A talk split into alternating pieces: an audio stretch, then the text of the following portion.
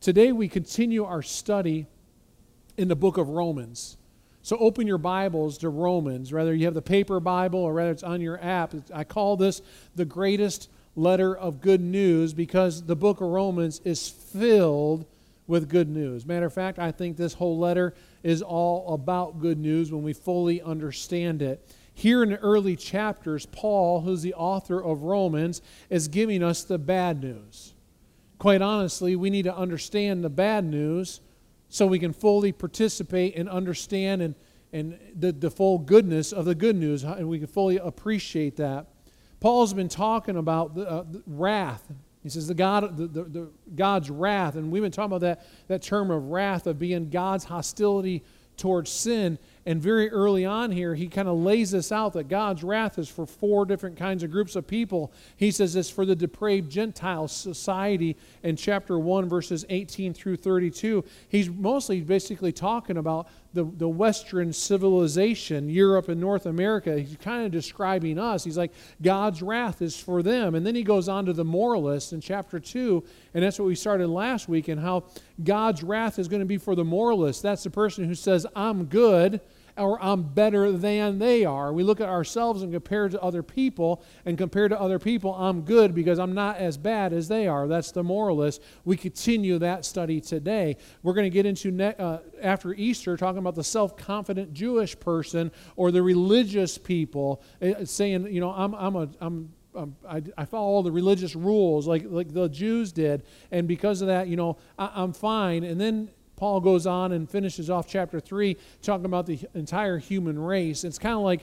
Paul says, Listen, let, let, me talk to the Gentiles, let me talk to the moralists, let me talk to the spiritually elite people. And then if I missed any of you, I'm going to come back and say, For everybody, we're going to face God's wrath unless we follow God's plan. So he covers all humanity Romans 3:10 says that no one is righteous. Paul's like we got to understand that we are not righteous. Romans 3:23 all have sinned and fallen short of the glory of God. And Paul's Paul's just basically in the first 3 chapters trying to get us to understand that we fall in the all category. If you understand that, would you raise your hand with me? I understand I'm part of the all group. You now we could probably just jump on right past chapter 3 and get into chapter 4, right? No, we got to continue just understanding this journey and be able to grasp that and get the mindset of what does this mean for my family and my friends that everyone's going to face the wrath of God. And our understanding of this truth makes the gospel great news. Tremendous news. News that I hope we get so fired up I, that we want to share it because when we understand that our friends and family members are going to face the wrath of God, they need to understand the gospel message and how we don't have to receive the wrath of God. Today we pick up in Romans 2 looking at this moralist. We started last week talking about four principles by which God will judge the moralist and the person who has never heard the gospel. Last week we covered the first two principles that God will judge based on knowledge and God will judge based on the heart. And so, as we look at Romans chapter 2 today, we're going to tackle number three and number four. Number principle number three is that God will judge based on our deeds. Now, before I get into that, because when you think about deeds, that means God's going to judge us based on what we do. So, before we get into verses 6 through 10, it's important for us to understand what Paul isn't talking about here. Or we may get a little confused. Paul isn't talking about salvation as we come to verses 6 through 10. Paul isn't talking about how we will get saved. He's talking about how God will judge. And this is important that we understand the difference because this is the basis of true Christianity. This is the bedrock of Christianity that we are not saved by works. Y'all with me in here? You're with me. I need some head nods. I need, I need some little help because these math things are a little bit hard still. We're not saved by works. There is no way that you and I can work our way to salvation. Well, I'm going to do all this good. I'm going to make sure I do all these things right, follow all the religious rules. There's no way. No amount of good works, no deeds are going to get you into heaven. Matter of fact, Paul says the church in Ephesus in Ephesians 2 For it is by grace that you have been saved through faith, and this is not from yourselves. It is a gift of God, not by works, so that no one can boast. In other words, there's a gift that we're given, a faith in our heart from Almighty God, and if you exercise that faith, then it will save you and not by works. In other words, no one can say, no one can boast, I'm really good, and that's why I'll get to heaven. Look at all my good. Look at how kind I am. Look at how gracious I am. Look how much I go to church. Look at all this good stuff I do. When, when you see somebody in heaven, I don't know if we'll get to have a conversation but like this, but just imagine if we do. If you and I get to heaven, or you and a friend get to heaven, and you ask them, How did you get here? No one in heaven is going to say, Well, look at this list I did. I went to took care of senior citizens and I cared for the poor and I didn't cuss and took care of my friends and I stayed married and, and see all my good. And because I had that really good list, God let me in heaven. No one's going to have that conversation. The only conversation we'll be able to have is how'd you get into heaven? Well, because of the blood of Jesus. I put my faith in Jesus. I trusted Jesus. That's what Paul is saying. Paul is saying we're saved by grace through faith. In other words, we can't boast about this because it's what God has done for us. Now look at verse 6. He will render to each one according to his works. In other words, God will judge the person who doesn't accept the free gift of salvation. In other words, there's accountability for your life and for your actions. Someday, everybody will give an account. Unless you give your heart and your life to Christ, then all your sin debt is washed away. You'll be able to say, Jesus. Why should I let you in heaven? Jesus. What, what happened to your sin? Jesus. But he's talking about those who choose not to do that. Paul's talking here about people who think they're good enough. They think God will let me into heaven because I'm good. Not going to happen. Not going to happen for anybody. See, a person will be judged according to their works. You, you think your works should have gotten you to heaven, and God says, hey, let's take a minute, let's look at your works. If that is the mindset, is, well, I, I don't have to trust Jesus, I'm just going to be good, well, there's going to be a conversation one day. Let's look at these good. And if you sin in one area, then you're guilty of sinning against the whole law. One, one failure, you're guilty. Revelation 20 says, And I saw the dead, great and small, standing before the throne, and books were opened. Another book was opened, which is the book of life.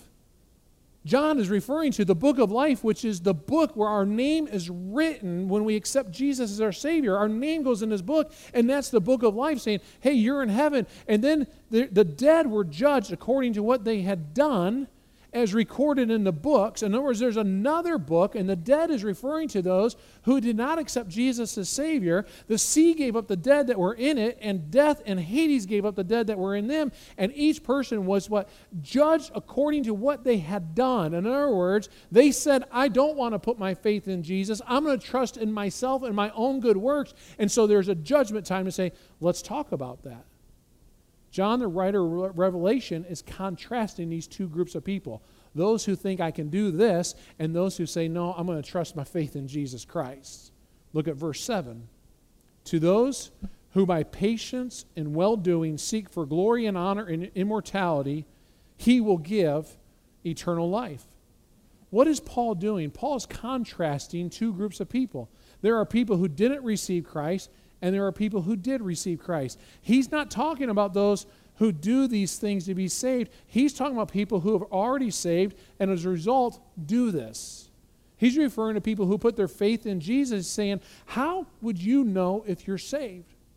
How can you even measure in your own life? Am I sure I'm saved? Paul's saying, Listen, there's some indicators that you've given your life to Christ. Your, your life is about the glory of God. You seek God's glory, not personal glory, but God's glory. Your life is about the glory of God, and how do I glorify Him? Matter of fact, Paul said to the church in Corinth in 1 Corinthians 10 so whether you eat or drink, or whatever you do, do it all for the glory of God. So Paul's like, hey, when you get out of bed, do it for the glory of God. When you go to eat, go do it for the glory of God. When you go to work today, do it for the glory of God. When you get up this week, everything you do, your whole life should be about God and His glory what I care about, what I think about, what I'm processing, what I'm going to do. Paul's like, you should be asking, how can I lift up God? How can I lift him higher? How can I worship him more? Our appreciation, our devotion, our thankfulness, our gratitude, all of it is about God. Paul's saying, if you are really believe in Jesus, put your faith in, Paul says, then you are saying, my life needs to glorify him.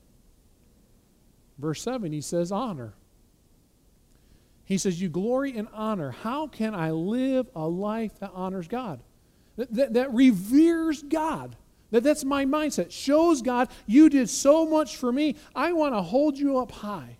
Shows God that I understand that Jesus went to the cross, and I understand He died on the cross, and I understand He rose again, and I put my faith in Him, and that means so much. I'll do everything I can to lift Him up. Paul's saying you give him glory, you give him honor and immortality. Paul's saying we live our life because he's an immortal God.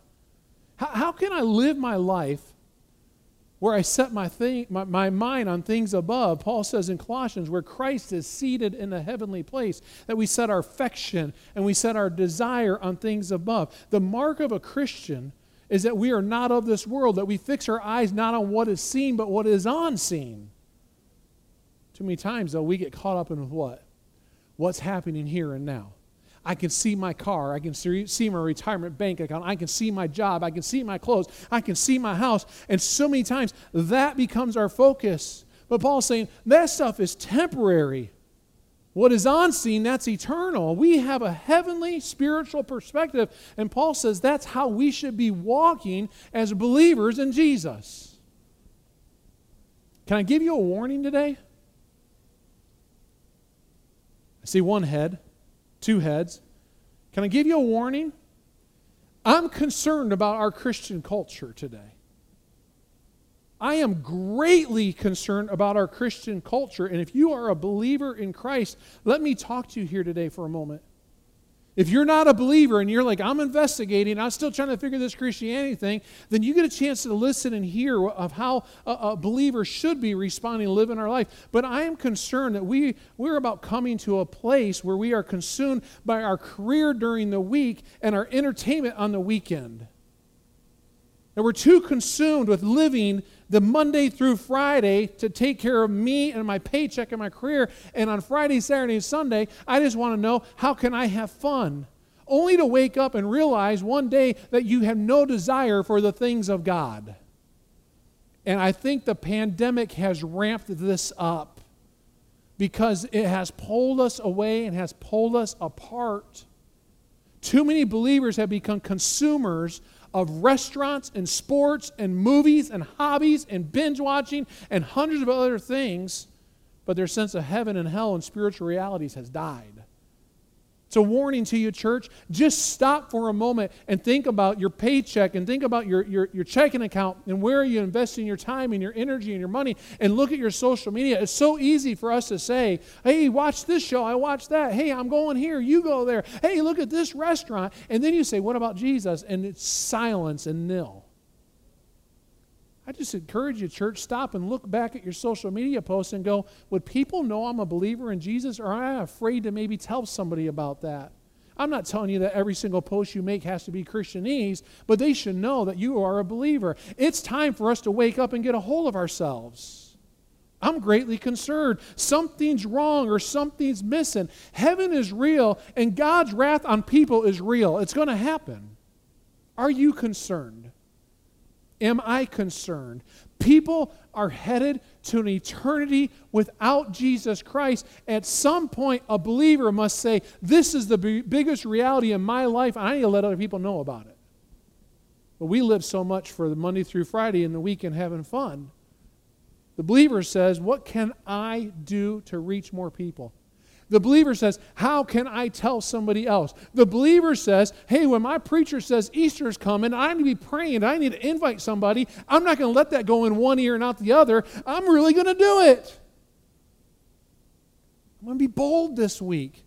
I'm going to pick up the phone. Hey, I've been thinking about you. You've been on my mind. How you been doing since the pandemic's been going on? You know what? My church has been coming back together. We're celebrating this Easter this Sunday. I would love to have you come. I'm not sure what Easter is. Just come. You got to hear about this message that we hear every single Easter. I want you to be there. Well, I'm not really sure. Hey, I'll take you out to lunch afterward. Okay, I'll be there. Do something to encourage them to get there. Is your passion Christ? Do you wake up in the morning thinking about Christ? Do you wake up in the morning going, I'm going to live for Christ? If not, something is wrong, and we've settled for a brand of Christianity that it is less than anything we find in the Bible. Absolutely less. We find ourselves so addicted to amusement that we have no energy to think about how we can give our time or our talent to eternal things. And, and I'll tell you, 25 years of ministry, 25 plus years of ministry, Many times I've had the conversation, hey, I'd like to have you serve here, get involved here. Well, preacher, I can't because I'm so involved with this thing and that thing and this thing, and I don't have time to do the work of the Lord. When's the last time? When's the last time you had extra money? Extra money. Probably some of you have had it in the last week or two, right? Your bank account got hit with that blessing from our government, depending on which side you think about that. Want it, don't want it, doesn't matter. It, it hit your bank account probably. What was your thought? Oh my goodness, I'm going on vacation.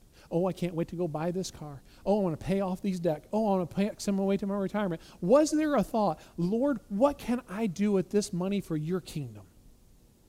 Lord, is there a homeless shelter that needs help? Is there a girl shelter that needs help? Is there a church camp that needs to be blessed? Lord, what can I do? Lord, does my church need? Lord, am I going to tithe off of this? Was there a thought when that money hit your bank account? Lord, how can I bless your kingdom and help your kingdom come on earth while we're waiting for it to come in heaven? How, how do I do that? Is that part of it? When you get extra time in your life, and then you say, oh, extra time, when's that ever going to happen? And I know that because I'm walking in it right now with the kids that are, that are now kind of moving out of the house, and it's been happening the last few years. They're driving on their own. I don't have to run them everywhere. Brandon and I find ourselves going, hey, we have some extra time. What are we to do this extra time? Let's binge watch another show. Really, you start getting into that temptation. What are you going to do with some of the extra time on your hands? When you have extra time, you go, Lord, what do you want me to do with this time? How can I use this time to benefit you and benefit your kingdom? I had a conversation with my mother in law the other day, and it was, it was, she didn't even know she was speaking into my life in the moment of that, but also speaking into the sermon. We were talking about people who travel on the weekends and people who buy RVs and people who buy second homes in Florida or second homes wherever you got to go. We were talking about that, and she said in her younger years, her and her husband, my father in law Mike, would discuss and had ideas of doing that. We want to get an RV and travel the country. We want to get a second home. We want to be able to do those kind of things. She said, We decided to say no to those things because it was more important that we were in our church, serving with our church, because that's where God wanted us at. I'm concerned that's not our mindset today's culture. How can I have more entertainment? How can I have more fun? Well, let's buy the RV, let's buy the home. And then we become what? Worshiping those as our gods. This is what Paul is saying. Paul's saying, watch out. What we live for here is temporary. Are you living for the eternal? Move on to verse 8. But for those who are self seeking and do not obey the truth, but obey unrighteousness, there will be wrath and fury. This is Paul explaining that judgment is coming on people, even moral people, even people who think they are good. He says the self seeking, when people don't know God, then what do they do? They're wrapped up in what pleases them. And because we live in this culture where we can get wrapped up in what pleases ourselves, it's easy for us to fall in that temptation. What makes me happy? What keeps me happy? That's all self seeking, taking care of me, myself, and I. And he says, then it leads to not obeying the truth. You know why? Because if your life is all about you, what's going to make me happy about my schedule, what I want to do, what's going to be fun for me, when God says, I want you to do A, B, or C, then we're going to say, No, God, that's not so happy for me. And we will what? Choose to disobey. Let me just give you a small sample I see in the church. Hey, I think you, as your preacher, I believe you should be part of a small group. You should be part of either a, a women's small group, a men's small group, a growth group. And many times, well, I, I can't do that. I don't have time for that. There's no way in my schedule for that. So we say no to God's very clear scriptural guidance for us to be involved in a group. Stop obeying the truth. So God will judge us based on our deeds person who has been redeemed, his life will focus on his glory, his honor, his immortality. And now look what Paul warns in verse 9 there will be tribulation and distress for every human being who does evil. Now, tribula- tribulation, many times we think of that being a, a word used in some end of life type movie type thing going on, or maybe some book about the tribulation. Let me explain that word to you. Before modern day technology, wheat, wheat fields were cleared by hand. And they would cut off the, the sticks of the wheat, and the farmer would gather the wheat together, and they would lay the wheat then down on a, on a rock. And there was a process where they had to beat the, the, the, the sticks of wheat. They had to beat them and beat them and beat them to get the kernel of wheat to separate because all they really wanted was the kernel. They didn't need the sticks that it grew on. And there was this huge physical process, but imagine the, this wheat and sticks gathered on a set of rocks, and the farmer beating this and beating it and beating it over and over to separate the good from the bad. That's the picture that is going on there, that this, this field of sticks, they do this to separate that wheat, and, and they would call that the wheat going through a severe crushing or a pressing or a beating in order to be healthy and in order to be used. He's talking here about hell. He's making the comparison that hell is going to be a place of crushing and pressing and beating, just like the farmer would have been able to visualize. Hard for us to visualize because modern technology now, tractor just goes along and it does the process, cuts it off and it splits it, and we're like, hey, we don't even see what happens. But that was the process they would have been very familiar with as we use the word tribulation. And then the word distress literally means a small, narrow place a small, narrow place of punishment specifically. What do we think of when we think about a small, confined, narrow place of punishment? It's prison, it's jail. He says a small, narrow place of, solitary confinement where there's crushing and pressing And this narrow place he's talking about that is dark and lonely and, and all by yourself is hell. And Paul's referring to that. And then verse 10, he goes on and says, But glory and honor and peace for everyone who does good, the Jews first and also the Greek. He's like, it doesn't have to be that way. Paul says there's honor and there's glory and there's peace for those who do good. And the good he's referring to is those who put faith in Jesus Christ. Putting their faith in Jesus, not trusting in my own goodness, but trusting in the goodness of the cross. So God judges based on knowledge, heart, and deeds and because he's a righteous judge, God uh, judges based on impartiality. Impartiality. Romans 2:11 says for God shows no partiality. Simply this, he's consistent for everyone for all time and shows no favoritism. Now, in our culture here today, we have a hard time seeing that. Why is that? Well, as a parent, I'll be truthful. There's time I've showed favoritism, Lily over Luke, or Luke over Lily, or Kayla. I didn't treat them all the same. Or I remember days when I was a youth minister or leading church camps or doing some sports camps. There's days you would treat one kid this way and this kid this way because in our human tendency, it's hard to show absolutely no favoritism. For those of you in this room that are maybe are, school teachers or work with students, you understand, you're like, yeah, there, there's, there's, there's certain kids take an extra spot in your heart. You're like, man, I love that kid, and I got I gotta, you know, treat them all the same but it can be quite challenging. Not with God.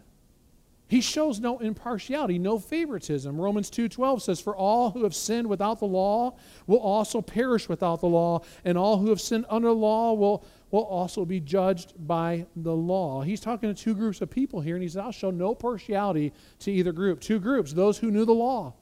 Verse 12 part B, all who have sinned under the law will be judged by the law. In other words, they have the law, they've read the Bible, they understand the scriptures. They will be judged on based on what they know. And the more they knew God, the more they'll be accountable, and the greater the judgment will be. So, in one sense, you go, well, how much more do I want to know God? But Paul's drawing people towards that, like you should want to know God. You should desire to know God because if you know God, you know what? You know Jesus. And you know Jesus, you're being judged by what you know about Jesus. But for people who want to live under the law, the more they study it, he's okay, you'll be accountable living by it. Now you may ask, what about the person who doesn't know or understand or not able to understand the Bible? Many times you'll have parents ask, what is the age of accountability? Like, when is it that my child, if they don't make a decision for Christ, they'll be held accountable? I wish the Bible gave us a very clear hey, your child be held accountable at the age of five, or they'll be held accountable at the age of 10 or age of 12. Many times we see children make decisions for Christ somewhere between the ages of 8 and 12. But I don't think it's about an age, I think it's more of a condition of accountability. When do they really understand it? Some people never have the faculties, the mental capacities to get there because they have a learning challenge or, or have some, they're born with a, with a physical challenge or learning challenge, and they may go into their adulthood and maybe never come to an understanding of who God is, and because they can't learn it, they never reach a condition of accountability. What about infants who die?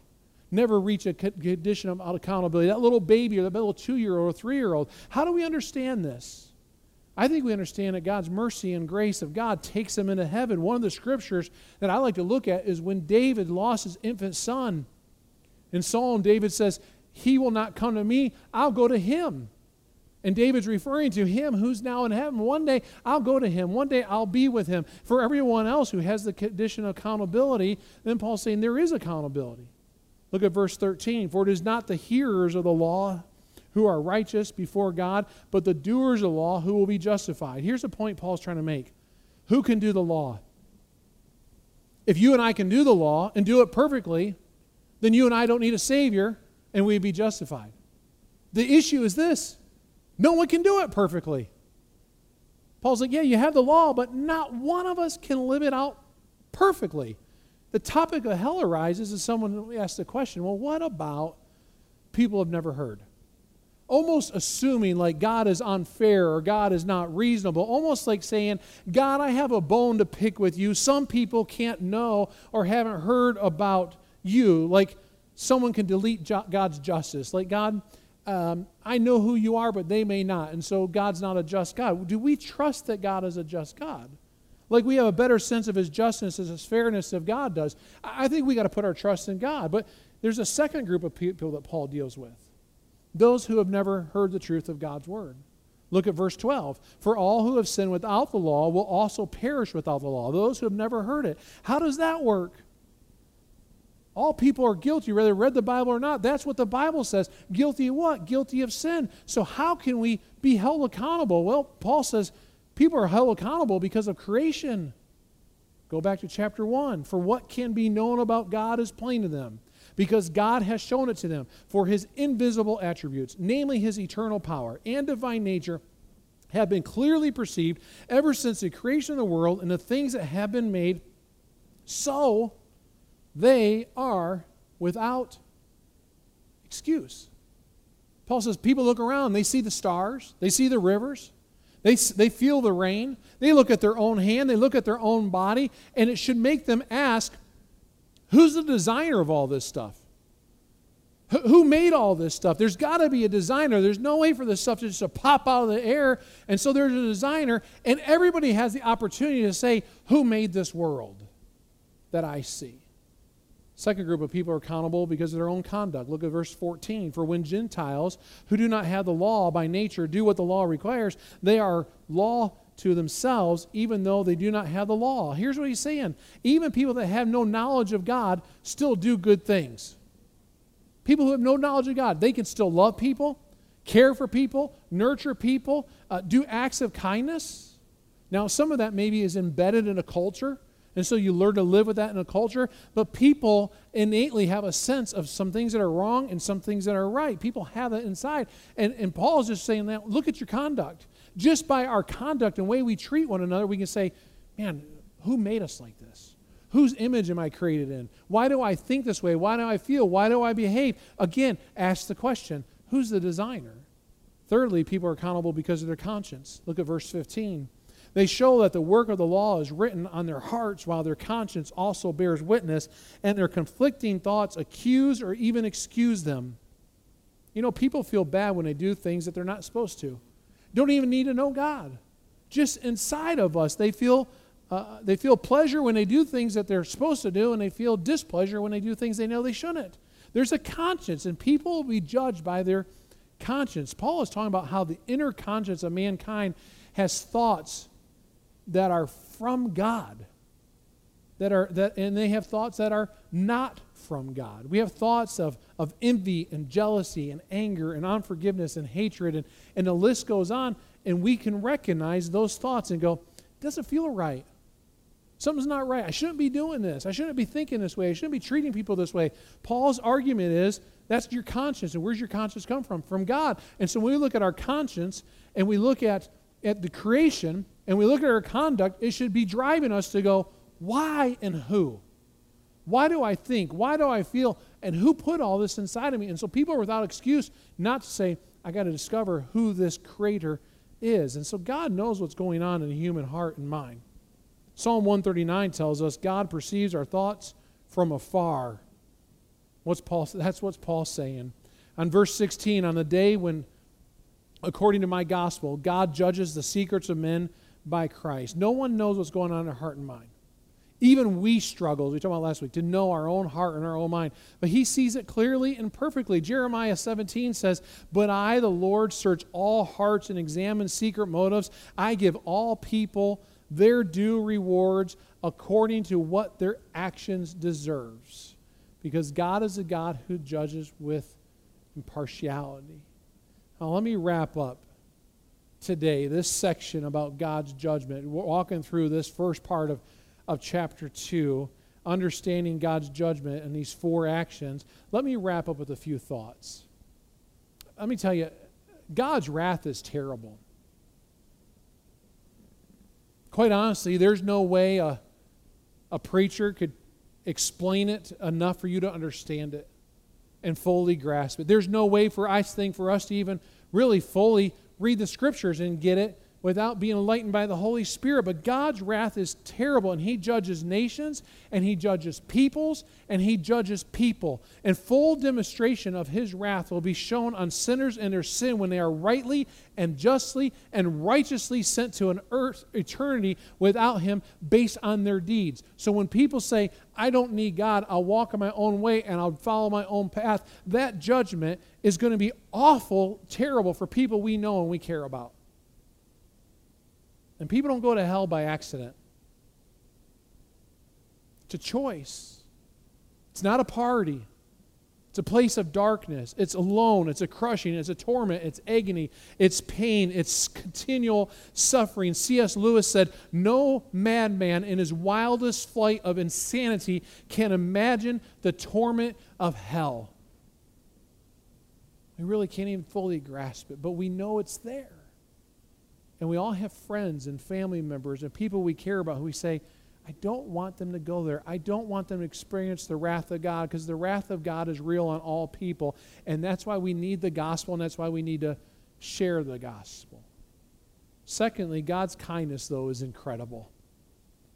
God's kindness is unbelievably incredible. God is so kind. Paul says that his kindness of God leads people to repentance, that he called them to a place of repentance, and he's being kind. matter of fact, he, he called a temporary truce, as we discussed last week. God said, Okay, you deserve wrath. I'm putting the truce on. I'm not going to bring it yet.